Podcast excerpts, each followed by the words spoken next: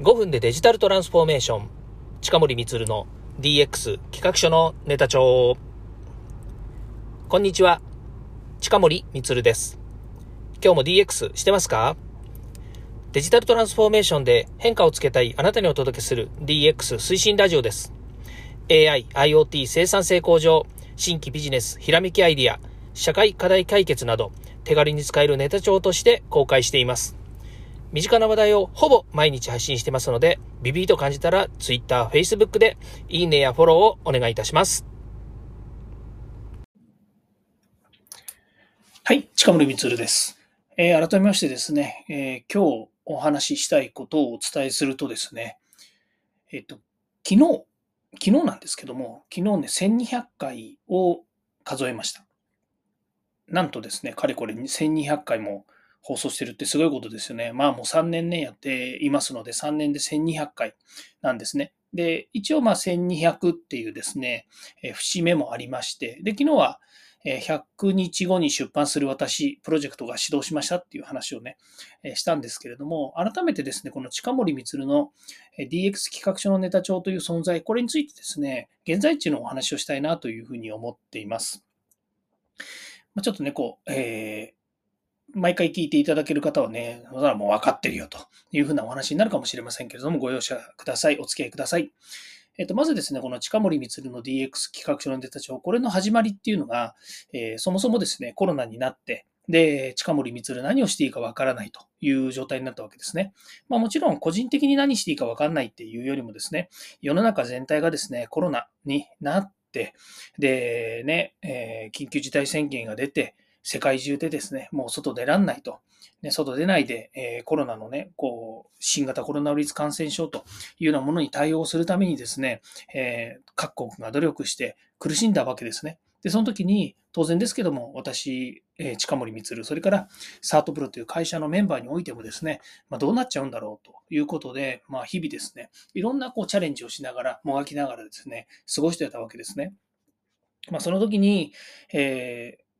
まあ、こういうね、えー、なんて言ったらいいんですかね、インターネット社会ではあったとしてもですね、で、会社としてもホームページ持ってたりとか、Twitter だとか Facebook だとかいろいろやってはいましたけれども、でも改めてですね、えー、自分たち発信しているものっていうのが、そんなにやっぱりないわけですよね。まあ、例えばなし、Twitter とか Facebook なんていうのは、誰しもやってますねというところで言えば、まあ、当時ですね、やっぱり YouTube を始める方っていうのがすごい多かったんですよね。で、YouTube も、うちの会社もやろうかとかね、で、個人的にやろうかなんていうのもあったんですけども、なんせね、私、天の塾なもんですからね、みんながやり始めたものについてね、はい、わかりましたっていうような、まあそういう人間でもなかったんですよね。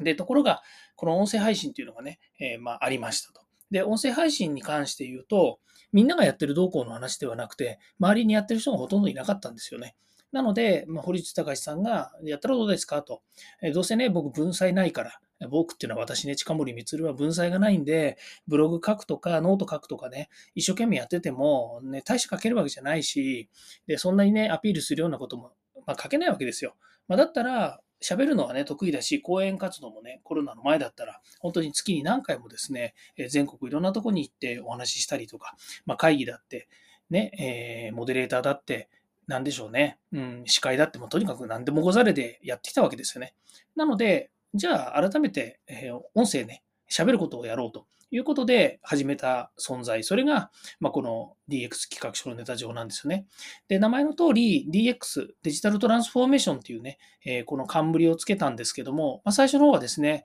デジタルトランスフォーメーションってなんだよみたいな話になってた時だったので、まあ、それこそデラックス企画書のネタ上でもいいんじゃないみたいなことで DX っていうふうにつけましたけども、まあ、改めてね、デジタルトランスフォーメーション、DX 推進っていうものが今社会のね、まあ、一つの大きなえ課題であり、テーマでありということで、今となってはね、この DX 企画書のネタ帳という名前がものすごくね、自分にとってもしっくりくるし、なんつったってこれね、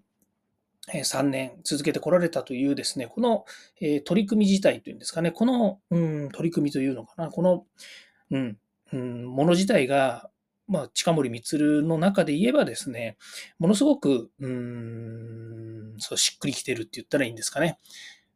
まあ、ある意味で言うと、仕事ではあるような気もするし、それから自分自身のストレス発散みたいなもので考えたりするとね、本当生活の一部のようなものになってるわけですよね。それこそ、取らないと気持ちが悪いっていうかね、お休みしちゃう、昨日、おとといか、えー、11月5日、日曜日、お休みしちゃったんですよね。お休みしちゃったっていうのも、ちょっとまあ個人的な理由があって、その日はね、えー、放送しなかったんですけれども、まあ、そうするとね、なんか自分の心の中にはですね、なんかこう、もやもやするものがあったりするんですよね。はあ、なんかやんなくちゃいけないよな、放送しなくちゃいけないよな、なんかね、聞いてくれてる方を待たせてるよな、とかね。まあ、そんな感覚にもなったりするんですよね。何言ってんのよと。好き勝手いつも喋ってるだけでしょというふうに思われるかもしれないんですけども、まあ事実ね、そういうふうに感覚的にはま思ったりもするんですよ。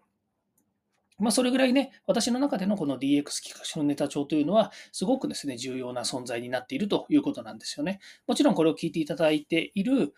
方ね、知り合いの方もいらっしゃいますし、それから、えー、たまにね、聞いてくれる方もいらっしゃいますし、もっと言うと、なんでしょうね、このテーマによってはですね、あ初めて聞かれたっていう方もいるかもしれないですよね。あとは講演会とかセミナーとかも今月に2回くらいはやってるので、そうなるとそこでね、えっ、ー、と、近森光郎を知ってくれた人が検索したりとかね、それから講演の資料の中に入っている近森光郎のプロフィールっていうところに書いてあったりもするので、そこからね、えー、聞きに来てくれたりとかっていうこともあるので、まあ、そういう意味ではね、ありがたいといえばすごくありがたいんですよね。特にこのオウンドメディア、オウンドメディアというのは私から皆さんに発信するメディアの一つととして音声配信というのをやっているので、これでね、マネタイズができるかとかっていうことは全然ないんですよね。だけども、こういう、もう1200回ね、いろんな内容についてお話をしています。その一つ一つがですね、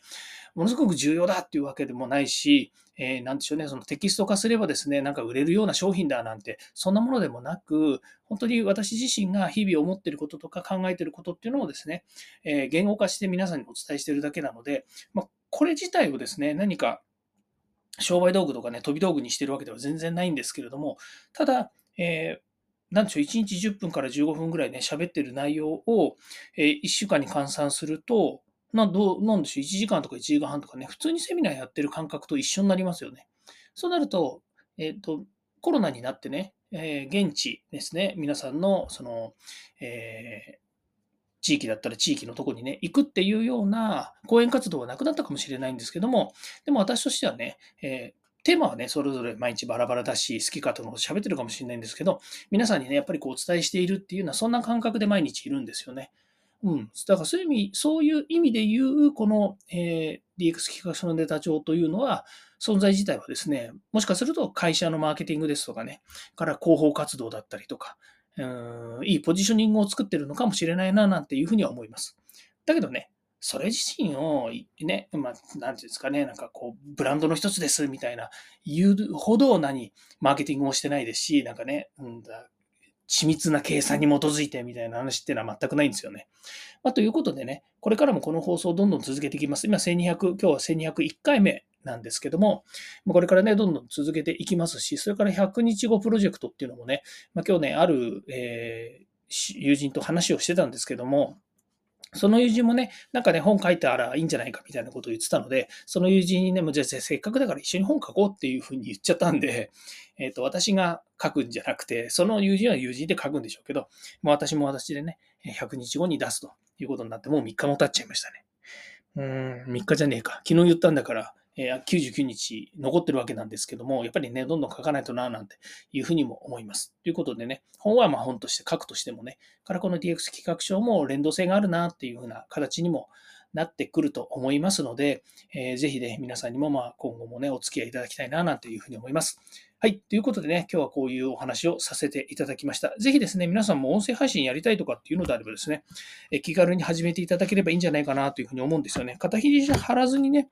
えっ、と、始められたっていうのもありますし、まあ、それがね、結果的に、毎日ね、10分もね、喋っててね、なんか10分喋るのがね、えー、いい悪いっていうね、そういう議論もあるかもしれないんですけども、まあ私としてはね、ものすごく効果があるというかね、自分自身にすごくなんか生き生きがいというかね、えー、いい、えー、状態になっているということだけは間違いないので、えー、ぜひ皆さんもですね、チャレンジしてみてください。ね、これから派生して YouTube も始めたし、ノートも書けるようになったし、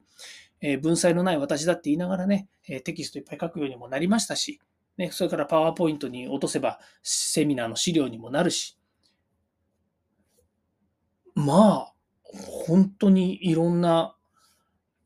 いいんじゃないですか？すごく効果的ですよね。から堀内隆さんとね、毎週水曜日のね、本編話してますけど、やっぱりあそこでね、あの対談しながら、ああでもない、こうでもないっつってね、まあ、その場、その場に飛び出すようなね、えー、内容とか回答とかね、それからネタもあるんですけども、そういったものがね、私の中にやっぱりね、一つ一つがやっぱり形づいているっていうのは、ものすごく効果が高いなと、改めて思いますよね。うん。まあ、いいんです。あの、私は勝手にこういうことやってるので、まあ、皆さんもね、よかったら一緒にお付き合いください。ということで、今日はこれで終わりたいと思います。今日も聞いていただきましてありがとうございました。また明日もですね、この声でお会いしましょう。ではまた。